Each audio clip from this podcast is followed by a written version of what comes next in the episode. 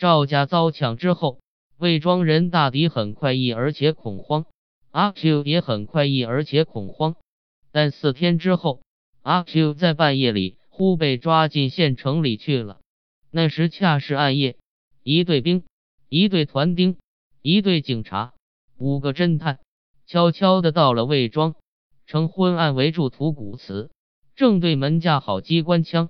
然而阿 Q 不冲出，许多时没有动静，把总交集起来了，悬了二十千的赏，才有两个团丁冒了险，于元进去。里应外合，一拥而入，将阿 Q 抓出来，只待秦楚祠外面的机关枪左近，他才有些清醒了。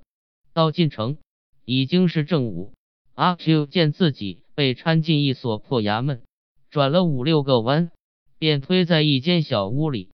他刚刚一呛亮，那用整株的木料做成的栅栏门便跟着他的脚跟合上了，其余的三面都是墙壁。仔细看时，屋角上还有两个人。阿 Q 虽然有些忐忑，却并不很苦闷，因为他那土谷祠里的卧室也并没有比这间屋子更高明。那两个也仿佛是乡下人，渐渐和他都搭起来了。一个说是举人老爷要追他祖父欠下来的陈租，一个不知道为了什么事。他们问阿 Q，阿 Q 爽利的答道。因为我想造反，他下半天便又被抓出栅栏门去了。到的大堂，上面坐着一个满头剃得精光的老头子。阿 Q 疑心他是和尚，但看见下面站着一排兵，两旁又站着十几个长衫人物，也有满头剃得精光像这老头子的，也有将一尺来长的头发披在背后像那假洋鬼子的，都是一脸横肉。怒目而视的看他，他便知道这人一定有些来历。膝关节立刻自然而然的宽松，便跪了下去了。站着说：“不要跪。”长山人物都吆喝说：“阿 Q 虽然似乎懂得，但总觉得站不住，身不由己的蹲了下去，而且终于趁势改为跪下了。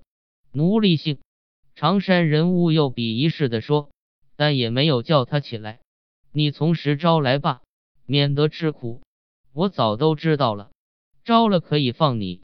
那光头的老头子看定了阿 Q 的脸，沉静的、清楚的说：“招吧。”长山人物也大声说：“我本来要来头。”阿 Q 糊里糊涂的想了一通，这才断断续续的说：“那么为什么不来的呢？”老头子和气的问：“假洋鬼子不追我？”胡说！此刻说也迟了。现在你的同党在那里？什么？那一晚打劫赵家的一伙人，他们没有来叫我，他们自己搬走了。阿 Q 提起来便愤愤，走到那里去了呢？说出来便放你了。老头子更和气了，我不知道，他们没有来叫我。然而老头子使了一个眼色，阿 Q 便又被抓进栅栏门里了。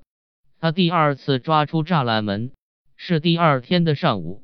大堂的情形都照旧，上面仍然坐着光头的老头子。阿 Q 也仍然下了跪。老头子和气的问道：“你还有什么话说吗？”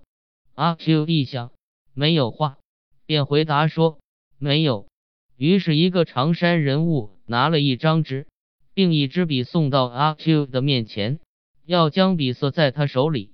阿 Q 这时很吃惊，几乎魂飞魄散了，因为他的手和笔相关，这回是初次。他正不知怎样拿，那人却又指着一处地方教他画花鸭。我我不认得字。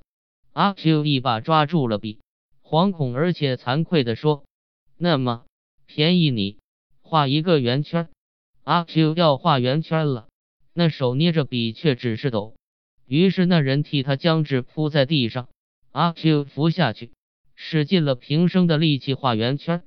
他生怕被人笑话，立志要画的圆。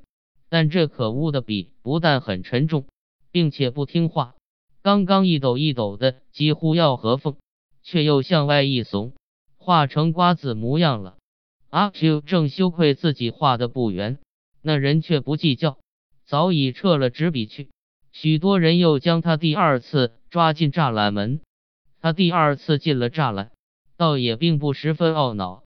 他以为人生天地之间，大约本来有时要抓进抓出，有时要在纸上画圆圈的，唯有圈而不圆，却是他形状上的一个污点。但不多时也就释然了。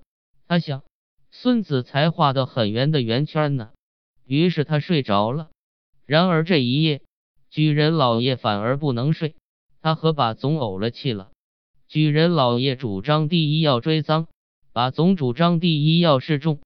把总近来很不将举人老爷放在眼里了，拍案打凳的说道：“乘以景柏，你看我做革命党还不上二十天，抢案就是十几件，全部破案，我的面子在那里？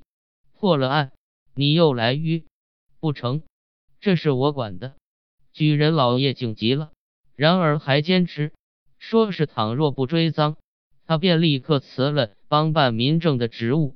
而把总却道：“请便罢。”于是举人老爷在这一夜竟没有睡，但幸第二天倒也没有辞。阿 Q 第三次抓出栅栏门的时候，便是举人老爷睡不着的那一夜的明天的上午了。他到了大堂。上面还坐着照例的光头老头子，阿 Q 也照例的下了跪。老头子很和气的问道：“你还有什么话吗？”阿 Q 一想，没有话，便回答说：“没有。”许多长衫和短衫人物忽然给他穿上一件洋布的白背心，上面有些黑字。阿 Q 很气苦，因为这很像是戴孝，而戴孝是晦气的。然而同时，他的两手反复了，同时又被一直抓出衙门外去了。阿 Q 被抬上了一辆没有棚的车，几个短衣人物也和他同坐在一处。这车立刻走动了，前面是一班背着洋炮的兵们和团丁，两旁是许多张着嘴的看客。后面怎样？阿 Q 没有见，但他突然觉到了，这岂不是去杀头吗？他一急。两眼发黑，耳朵里的一声似乎发昏了。然而他又没有全发昏，有时虽然着急，有时却也泰然。他一思之间，似乎觉得人生天地间，大约本来有时也未免要杀头的。他还认得路，于是有些诧异了：怎么不向着法场走呢？他不知道这是在游街，在示众，但即使知道也一样。他不过便以为人生天地间，大约本来有时也未免要游街要示众罢了。他醒悟了，这是绕到法场去的路，这一定是他的去杀头。他往往的向左右看，全跟着蚂蚁似的人，而在无意中，却在路旁的人丛中发现了一个吴妈。很久违，一原来在城里做工了。阿 Q 忽然很羞愧自己没志气。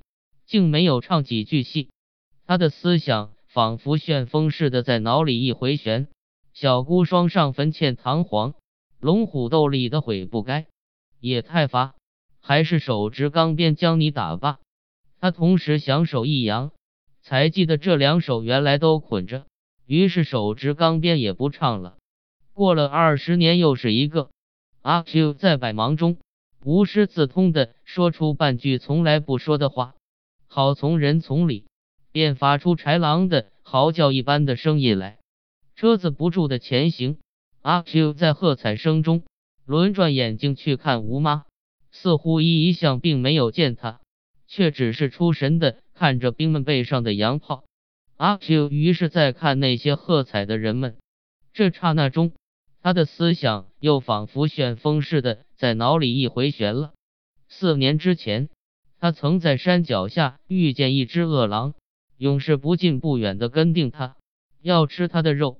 他那时吓得几乎要死，幸而手里有一柄着柴刀，才得仗这壮了胆，支持到魏庄。可是永远记得那狼眼睛又凶又怯，闪闪的像两颗鬼火，似乎远远的来穿透了他的皮肉。而这回他又看见从来没有见过的更可怕的眼睛了。又钝又锋利，不但已经咀嚼了他的话，并且还要咀嚼他皮肉以外的东西，永是不近不远的跟他走。这些眼睛们似乎连成一气，已经在那里咬他的灵魂。救命！然而阿 Q 没有说，他早就两眼发黑，耳朵里嗡的一声，觉得全身仿佛微尘似的蹦散了。至于当时的影响，最大的倒反在举人老爷，因为终于没有追赃，他全家都嚎啕了。其次是赵府。菲特秀才因为上城去报官，被不好的革命党剪了辫子，而且又破费了二十千的赏钱，所以全家也嚎啕了。从这一天以来，他们便渐渐的都发生了已老的气味。至于舆论，在魏庄是无意义，自然都说阿 Q 坏，被枪毙便是他的坏的证据，不坏又何至于被枪毙呢？而城里的舆论却不佳。他们多半不满足，以为枪毙并无杀头这般好看，而且那是怎样的一个可笑的死囚呵！游了那么久的街，竟没有唱一句戏，他们白跟一趟了。